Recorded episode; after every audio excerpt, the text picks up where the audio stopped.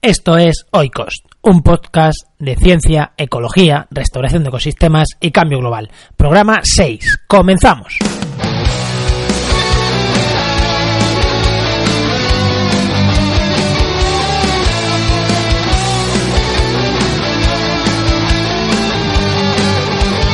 Buenas de nuevo a Oikos, soy Juan María Arenas y voy a continuar en este programa 6 pues lo que dejamos a medias en el programa 5. Os recuerdo, pues, os recuerdo, os informo, si habéis llegado directamente a este, eh, que en el programa 5 estuvimos hablando de algunos puntos importantes o algunos mm, puntos destacados de la reunión que se había mm, una reunión que, que pasó a mitad de octubre de 2018 en Alcázar de San Juan en la que se reunieron eh, gente de la Sociedad Española de Ciencias Forestales, del apartado de repoblaciones, de la sección de repoblaciones, del Grupo de Trabajo de Repoblaciones, y gente de la Asociación Española de Ecología Terrestre, del Grupo de Trabajo de Restauración Ecológica.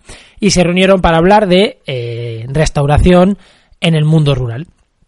Ya tratamos algunos puntos ahí, recordar, pues estuvimos hablando de, de regadíos, estuvimos hablando de agua verde, agua azul, estuvimos hablando de algunas cosillas más y en este mm, sexto programa, pues bueno, vamos a seguir desgranando un poquito lo que, lo que fue, eh, lo que fue este congreso. Pero antes de entrar en harina, quiero deciros, recordaros que estamos en redes sociales. Eh, podcast Oikos como tal no está, pero está los perfiles de restauración de ecosistemas.com. Y pediros que nos sigáis ahí, que sigáis eh, arroba restaura barra baja eco en Twitter y en Instagram también en Facebook nos podéis buscar como Restauración de Ecosistemas y en YouTube lo mismo. De hecho, en YouTube están ahí los, los, audios, los audios de este podcast. Y ahora, tras esta pequeña cuña, autocuña publicitaria, eh, vamos, a, vamos a meternos ya en harina y a seguir con los temas del, de la reunión o del congreso entre la Sociedad Española de Ciencias Forestales y la Asociación Española de Ecología Terrestre. Quiero arrancar, quiero arrancar con una propuesta que me pareció súper buena ya que se une empresas, centros de investigación, eh, sociedad, eh, administración, y es que desde, por lo que nos contaron, desde febrero de 2018 se está trabajando con varios sectores implicados en una estrategia española de producción y certificación, producción, certificación y uso de semillas de plantas herbáceas autóctonas. Vamos a ver. Mm, ¿Qué es esto? Pues ¿qué es esto? Es que en la Unión Europea, bueno, en la Unión Europea ya, ya hay algo de legislación sobre esto, pero en España no está. Quiere decir que eh, las semillas de vegetación herbácea que se están utilizando ahora mismo en, en, los proyectos de restauración o en proyectos de cubiertas verdes, en campos y demás, no son semillas autóctonas.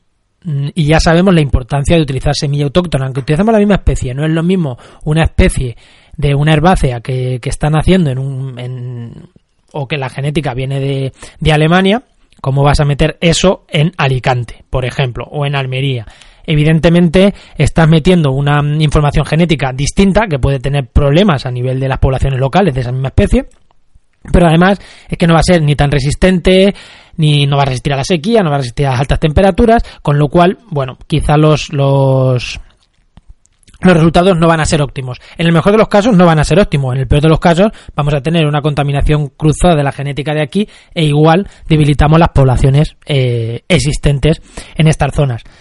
Esto es una, bueno, eh, esto es una mm, estrategia que ya se está haciendo en otros países, tanto en Alemania como en Francia. Bueno, Alemania, Francia ya están sectorizadas y para tú utilizar una semilla de un trifolium, por ejemplo, para utilizar una semilla de trifolium en una, en una restauración, tú tienes que ir, vale, vamos a ver, ¿a qué cuadrante le corresponde? Le corresponde en Francia el cuadrante 5, ¿vale? Pues tengo que buscar semillas que estén cultivadas y certificadas como que están cultivadas con una procedencia genética del cuadrante 5. Pues bueno, yo cojo esa y lo, y lo desarrollo. La verdad que esto tiene muchos problemas por lo que nos estuvieron contando. La verdad que si nos ponemos a partir España, pues claro, si partimos a nivel de pueblo, pues va a ser mejor que a nivel de provincia. Luego, si partimos a nivel de comunidad autónoma, pues, pues, pues ya va a ser peor que a nivel de provincia. Luego, además, eh, dentro de las mismas provincias o dentro de las comunidades autónomas hay climas muy variables. Por ejemplo, la, vegetación de Almería pues se va a parecer más a la de Murcia, a la de, a la de Alicante, que a la de Cádiz o a la de Huelva, por poner un ejemplo. Con lo cual, bueno, hay ciertos mm, problemas que hay que ir solventando pues para eh, hacer partir España en unas en unas mm, sectores, por así decirlo, lo suficientemente amplios como para que industrialmente sea, sea viable producir semilla, no vas a producir semilla para mm, Munera en Albacete, que es mi pueblo, pues no tiene sentido, lo tendrás que producir pues pues para La Mancha en general o para o para o para Castilla León y Castilla La Mancha que pueden tener un clima pues pues similar. Pero bueno, eso es algo en lo que en lo que se está trabajando y la verdad que a mí me pareció súper súper interesante, me pareció muy interesante esta esta propuesta. Si, si queréis que, que, amplíe la información, porque la verdad que esto da para mucho, la presentación no la hicieron desde, desde una empresa, de Semillas Silvestres SL, y si queréis que ampliemos, si queréis que ampliemos esta información, la verdad que, que, podemos intentar, pues bueno, contactar con la empresa o ampliar nosotros o escribirnos o escribir algo en el, me puedo escribir algo en el, en el blog de restauracionecosistemas.com. Bueno, si queréis que ampliemos esta información, comentarlo, decírmelo, porque la verdad que es una información que me parece, me parece muy interesante y que sí que me gustaría ampliar, sobre todo si, si a los oyentes de este podcast les parece, les parece interesante. Así que si os gusta y queréis ampliar aquí tema, decírmelo que, que ampliaremos, que ampliaremos. Continuamos con otro tema que a mí mm, me indignó bastante, bastante, y, no por el, por ser ciencia, no por ser restauración, mm, no por ser este dilema que hay entre, entre plantar, no plantar, tal. No, me indignó bastante por, porque es un reflejo de la sociedad actual. Eh, nos estuvieron hablando de trufas. Y entre una de las muchas cosas que dijeron, pues bueno, como, cómo hacerla más sostenible, la producción de trufas, bueno, temas que, que, entramos al detalle que quizá no, no, no tiene mucho sentido en este programa. Pero sí hubo un detalle que a mí, mm, ya digo, me escandalizó. Y es que parece ser que, que, actualmente se está primando en la producción de fruta y en la selección de los micelios para las inoculaciones, para tener trufas.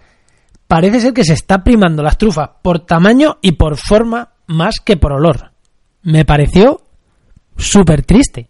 la gracia de una trufa es el, olor que tiene, el sabor que tiene, no el tamaño y la forma. ya estamos a los tomates que no saben a nada pero son muy bonitos o la fruta que no sabe a nada pero es muy bonita.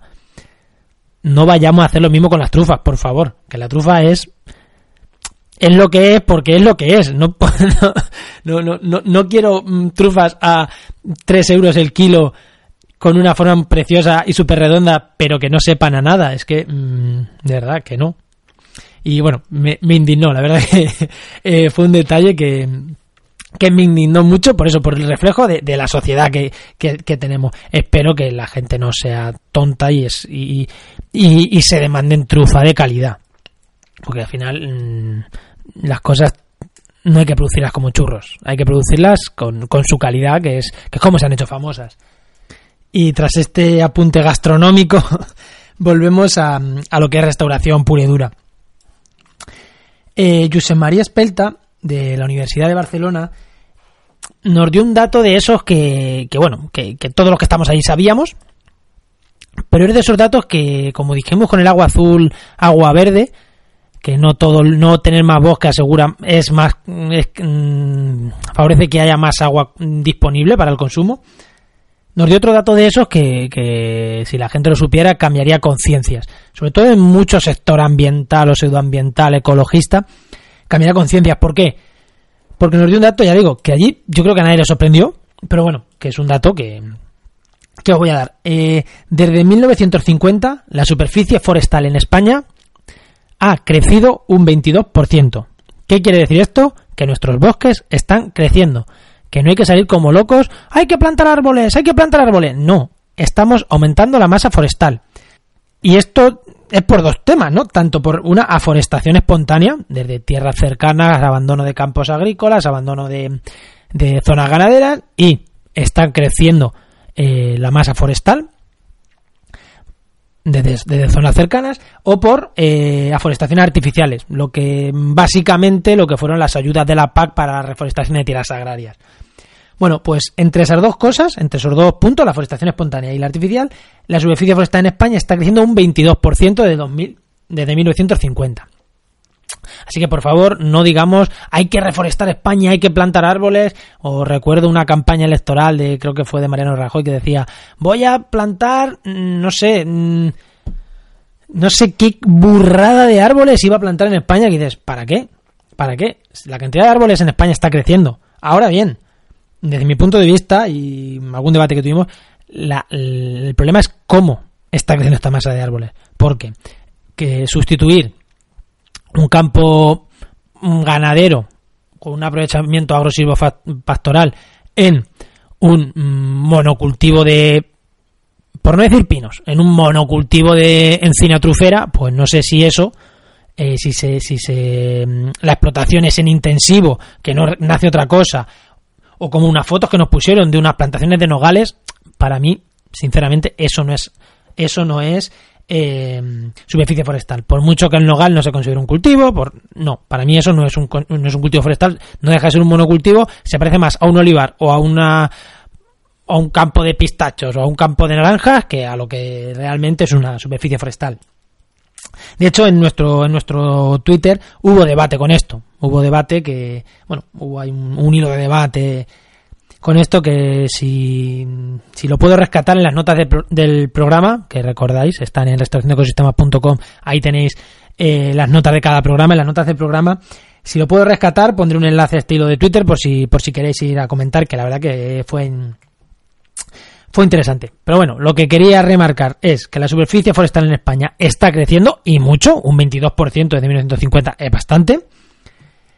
Y que eh, hay que tener cuidado que no por tener más árboles vamos a tener ecosistemas más maduros, vamos a tener ecosistemas mejores. Eso sí que no. Eso sí que no está pasando. Entonces, lo que hay que hacer quizá no sea desde asociaciones ecologistas con un voluntariado. Vamos a plantar no sé cuánto. El otro día vi, vamos a plantar 200 árboles para recuperar el bosque si estás en un, es que no me acuerdo el municipio que era, pero si estás en un municipio que mayoritariamente está rodeado de bosques, de, de matorrales, pues quizá lo que haya que hacer es una mejor gestión de esas zonas, quizá a lo mejor lo que haya que hacer es eliminar las densidades de unos pinares que son solo pino. Es que no, recuerdo exactamente el pueblo que era. Lo vi de pasada, pero la verdad que recuerdo que me llamó muchísimo la atención. Vamos a hacer una, gestión de este, de este y no preocuparnos tanto, tantísimo en que crezca la superficie forestal. Bueno, pues eh, quizás que en España no haya que tener, eso también es otro problema, en España hay zonas que son mm, pues más típicas de matorral, no, no, no, no forestal de árboles. Y, eso, que lo urgente no es reforestar y que también quiero llamar la atención a que a cualquier cosa con árboles mm, de no cultivo no le llamemos monte, no le llamemos superficie forestal. O por lo menos que tengamos muy claro que un cultivo de nogueras se parece más a, un cultivo de, de trufas con sin, sin, sin sotobosque en las encinas, sin nada, pues eso se parece más a un, a un olivar que realmente a un bosque. Y continuamos, continuamos con un alegato que hizo un profesor de, de la Escuela de Agrónomos de Sevilla, Juan Luis Muñoz, eh, perdón, Juan Carlos Muñoz Reynosa, que es, ya digo, es profesor de, es biólogo y es profesor en la Escuela de Agrónomos de Sevilla. Y la verdad que es un alegato que, a mí me encantó. Eh, y en el que está, en el que defendió el papel de los biólogos, de los ecólogos en las escuelas forestales, en las escuelas de ingenieros. Y a mí me encantó también porque me tocó un poco la fibra personal.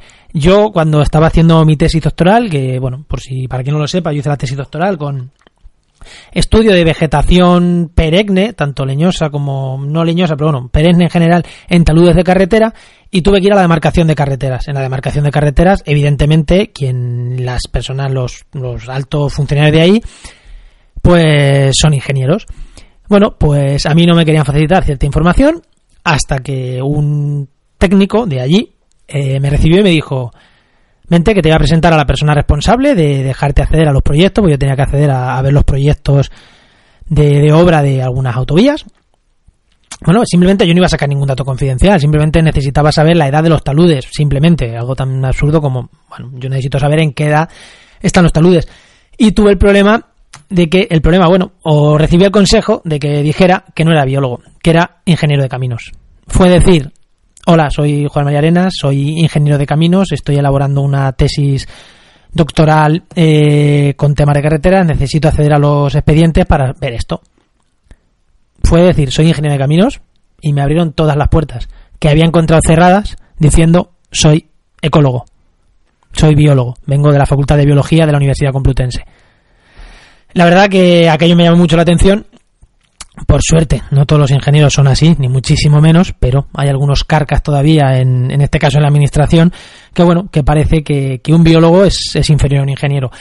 Y a mí me gustó el alegato que hizo que hizo este profesor porque porque lo mismo, porque él también se ha encontrado problemas a la hora de planificar las asignaturas o las asignaturas que, que, que él da o que sus compañeros biólogos dan en estas en estas facultades, en estas escuelas técnicas porque parece que los biólogos pues somos esos que hacemos cosas que bueno, que no hacemos cosas importantes. Una, una buena interpretación del paisaje perfectamente la puede hacer un ecólogo y posiblemente, no voy a decir mejor, pero igual que un que un ingeniero y sobre todo un ingeniero agrónomo eh, que tiene muchísimas cosas muy buenas, pero hay otras carencias que, oye, que no pasa nada, que nadie es perfecto. Hay carencias, los ecólogos tenemos muchísimas carencias, carencias, pero eh, tenemos virtudes que mmm, algunos ingenieros no, no tienen y no, no pasa nada por reconocerlo. Pues no me gustó ese alegato que hizo de porque él estaba teniendo esos problemas y bueno, y por lo visto no es algo de que llega un chico de 25 años, sino que un profesor curtío con plaza fija en, en, en, la universidad, pues tiene problemas a la hora de plantear asignaturas o a la hora de que le den ciertas asignaturas, porque no ven interesante la parte ecológica, la parte biológica de, de muchas asignaturas, o la gran carga ecológica de muchas asignaturas. Y bueno, y la charla, aparte de este alegato, pues dijo cosas muy interesantes. Y hay otro, un dato que quiero rescatar también de, de, esta charla, que son dos cosas distintas que quiero rescatar, que no tienen nada que ver entre sí. Este profesor dijo que el 90% del territorio andaluz está gestionado por agricultores y por ganaderos. Así que no, no es difícil entender por qué la importancia de que, de que un ecólogo, un biólogo, ¿no? de, de conceptos de, pues, de ecología del paisaje, a, agrícolas, a ingenieros agrícolas que al final van a ser los que van a estar gestionando el monte, van a, bueno, el monte, realmente el monte no, van a estar gestionando el territorio con unos conceptos que, bueno, que si no se le habla de ecología del paisaje, no se le habla de estos conceptos de servicios ecosistémicos, de, de las teselas de monte, si no se habla de estos conceptos más ecológicos, al final lo que vamos a tener eh, son campos agrícolas eh, hiperintensivos. Mm, porque claro, si no se a, las, a la gente no se le forma con estos conceptos, pues no los van a tener. Así de sencillo. Alguno que tenga un poquito una visión un poquito más ecologista, por así decirlo, pero el resto no lo van a tener. Así que es imprescindible, ahora sí que uniendo al alegato anterior que hacía, que un ecólogo, que, que esta gente, eh, pues también de, de, asignaturas y de clase en estas escuelas de, ingenieros, que recordemos, al final van a gestionar el 90% del territorio, al menos en Andalucía. Y bueno, y no, no creo que sea muy dispar lo que, de lo que gestione en otros sitios de España. Y una vez terminado, mm, bueno, terminado, como comprenderéis, en dos días de, de intensivos, de, ponencias, de charlas, de debate, dio para muchísimo, pero vamos, tampoco es plan, tampoco es plan de, de aburrir, entre sacado lo más importante lo que sí quiero también es hacer alguna reflexión de la jornada de campo, porque hubo dos jornadas intensivas de trabajo en, en el, lo que es el Congreso propiamente dicho, pero también hubo una jornada de campo súper interesante. Y de ahí quiero también apuntar algunas cosillas que para mí son importantes. Lo mismo, pequeñas cosas que, que pueden venir muy al cuento. Una de ellas, una de ellas es que, eh, bueno, fuimos a ver campos, eh, reforestaciones o, no, no reforestaciones, aforestaciones de, de campos agrícolas y uno de los que vimos fue un campo de taráis, una forestación, una plantación de taráis. De verdad, y enlazando lo que ya he comentado en este podcast, eso no puede considerarse, por mucho que haya mucha gente que lo consideraba terreno, terreno forestal, era un monocultivo de taráis, sin nada de regeneración natural, sin otras especies eso al final va a terminar ardiendo o va a terminar muriéndose de viejo. Si no hay otras especies y sobre todo si no hay regeneración natural de esos taráis, ¿a dónde vamos? Vamos a que dentro de 20, 30, 40, 50 años o dentro de dos haya un incendio, calcine todo y ya está. Volvamos a hacer una plantación. Eso no deberían de ser las plantaciones. Hay que gestionar eso. Ahí tiene que haber más diversidad de cultivos. ¿Vale? Que ahí sí, ya entran los conejos, ya, pero es que eso yo he plantado 20 años y era un monocultivo de taráis. Eso para mí no es, no es restauración de ecosistemas. Pueden ser reforestaciones, no digo que no, son reforestaciones, pero no es restauración de ecosistemas. Luego, por contra, estuvimos viendo, eh, estuvimos viendo unas lagunas, las lagunas por Alcázar de San Juan y por ahí, unas lagunas de estas salobres que, que, se, se están recuperando pues con vegetación autóctona de la zona, plantando, pues en este caso más bien casi casi hierba, ¿no? Casi vegetación herbácea o arbustiva pequeña para recuperar estas lagunas salobres, que son tan importantes para mucha fauna. Y ahí sí que se estaba haciendo bien. A mí me sorprendió la, la visión ecológica que tenía el, el, ingeniero de montes que estaba gestionando eso. Me resultaba llamativo, ¿no? Que, que un ingeniero de montes esté gestionando un ecosistema, unos ecosistemas de la mancha húmeda, dominado por lagunas estacionales y caméfitos, pequeños arbustillos y, y, albardín, que es que el albardín es parecido al esparto, que es una hierba, en el fondo es una hierba, una hierba perenne, pero no deja de ser una hierba, y me llamó la atención, ¿no? Que un ingeniero de montes, pues esté gestionando con esa visión tan, tan buena que le vi, eh, tan buena desde mi punto de vista, ¿no? Porque parece que cuando estás hablando de un ingeniero de montes, pues, pues vas a ver gestionar muy bien lo que es un monte con sus árboles, con su, con sus sacas de madera, con sus metros cúbicos de madera que se saca, con su densidad de plantación de árboles, pero en este caso estaba era el responsable de gestionar una, un, un espacio natural donde no hay, no hay ni un árbol ni se le esperan. Ni se le esperan porque la verdad que no, no, no son ecosistemas propicios para tener árboles. Y ahí pues hemos dado una parte mala, hemos dado una parte desde mi punto de vista buena. Y también me llamó la atención en bueno el conflicto que hay con y lo difícil que es en otra de las visitas que hicimos, que estuvimos viendo una vía pecuaria, que bueno fueron unos préstamos de bueno se, se quitaron encinas para construir unas plantas solares y a cambio pues a la empresa se le bueno, se le propuso, ¿no? Para, para compensar que estaban quitando encinas de un lado, pues reforestar en otra zona. Y se le propuso reforestar en unas vías pecuarias, llenarlas de árboles en las vías pecuarias, que realmente puede ser muy útil, muy útil para la fauna que por ahí se mueve, pues la fauna doméstica, el ganado que por ahí se mueve, pero estaban teniendo muchísimos problemas con los ganaderos y yo vi un, un, yo vi en realidad que se estaba buscando casi la confrontación porque era difícil entender con los ganaderos. Y yo entiendo que el gestor que tiene que pegarse con los ganaderos no tenga difícil. Es verdad que, que si ellos siempre han tenido ahí una zona sin un árbol pues considerarán que tener árboles les puede perjudicar. Pero desde mi punto de vista no hay que entrar en la confrontación si sin los sectores implicados y en este caso los ganaderos no se conserva una vía pecuaria. Así de fácil una vía pecuaria es para el ganado. Si los ganaderos los tienes en contra no vas a conseguir nunca nada, porque es que, es que hasta nos dijeron que levantan los tutores para que las cabras se coman las plantaciones. Evidentemente, tú no puedes tener al, ganado en contra, a los ganaderos en contra.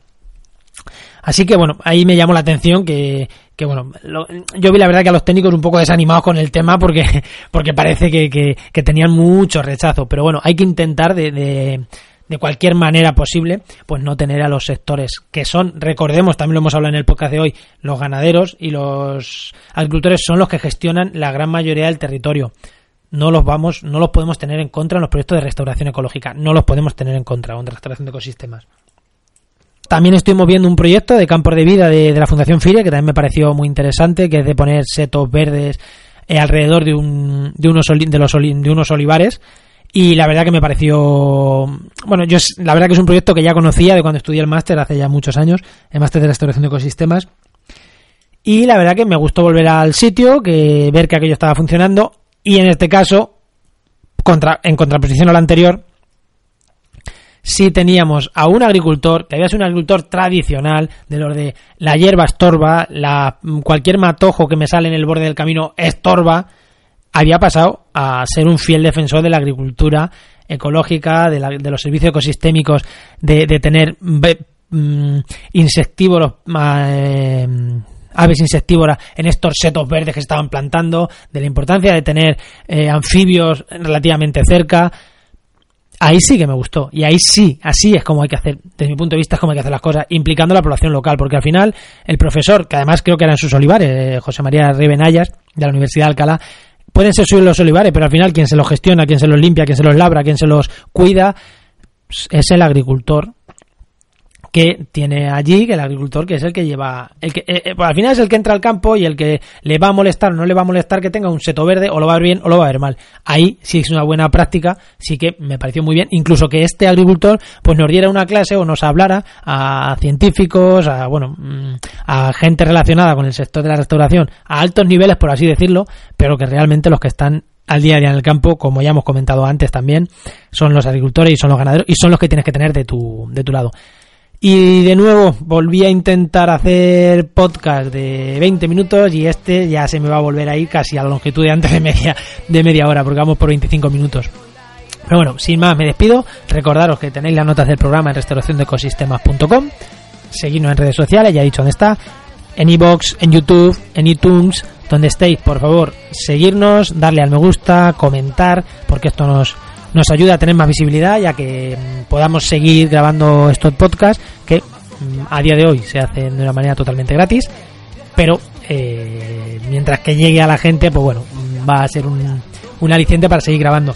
Y deciros que si no pasa nada, es, a lo largo de esta semana vamos a tener una entrevista en el cual vamos a en parte seguir hablando de- del congreso este de la de, de, de Alcázar de San Juan porque vamos a hablar con una de las chicas que hizo una exposición allí y la verdad que vamos a hablar de su tesis y de varias cosas más pero bueno es como vamos a cerrar este este ciclo de tres podcasts dedicados de una manera u otra a- al congreso de Alcázar de San Juan a la reunión entre la Sociedad de Ciencias Forestales y, la Asociación Española de Ciencias de Ecología de Ecología Terrestre voy a ponerme otra vez pesado un segundo. Recordaros, iBox, YouTube, en nuestra web donde estéis, darle a me gusta, comentar, compartir en redes sociales si os ha gustado, etiquetar a quien consideréis que ha hablado de él, ayudarnos a difundir el, podcast este si os gusta, eh, si no, no. si no, podéis también decir que no os gusta, ¿eh? también me, me, me gusta mucho que digáis que no os gusta para mejorar, porque he mejorado gracias a comentarios de la gente que me ha ido dejando.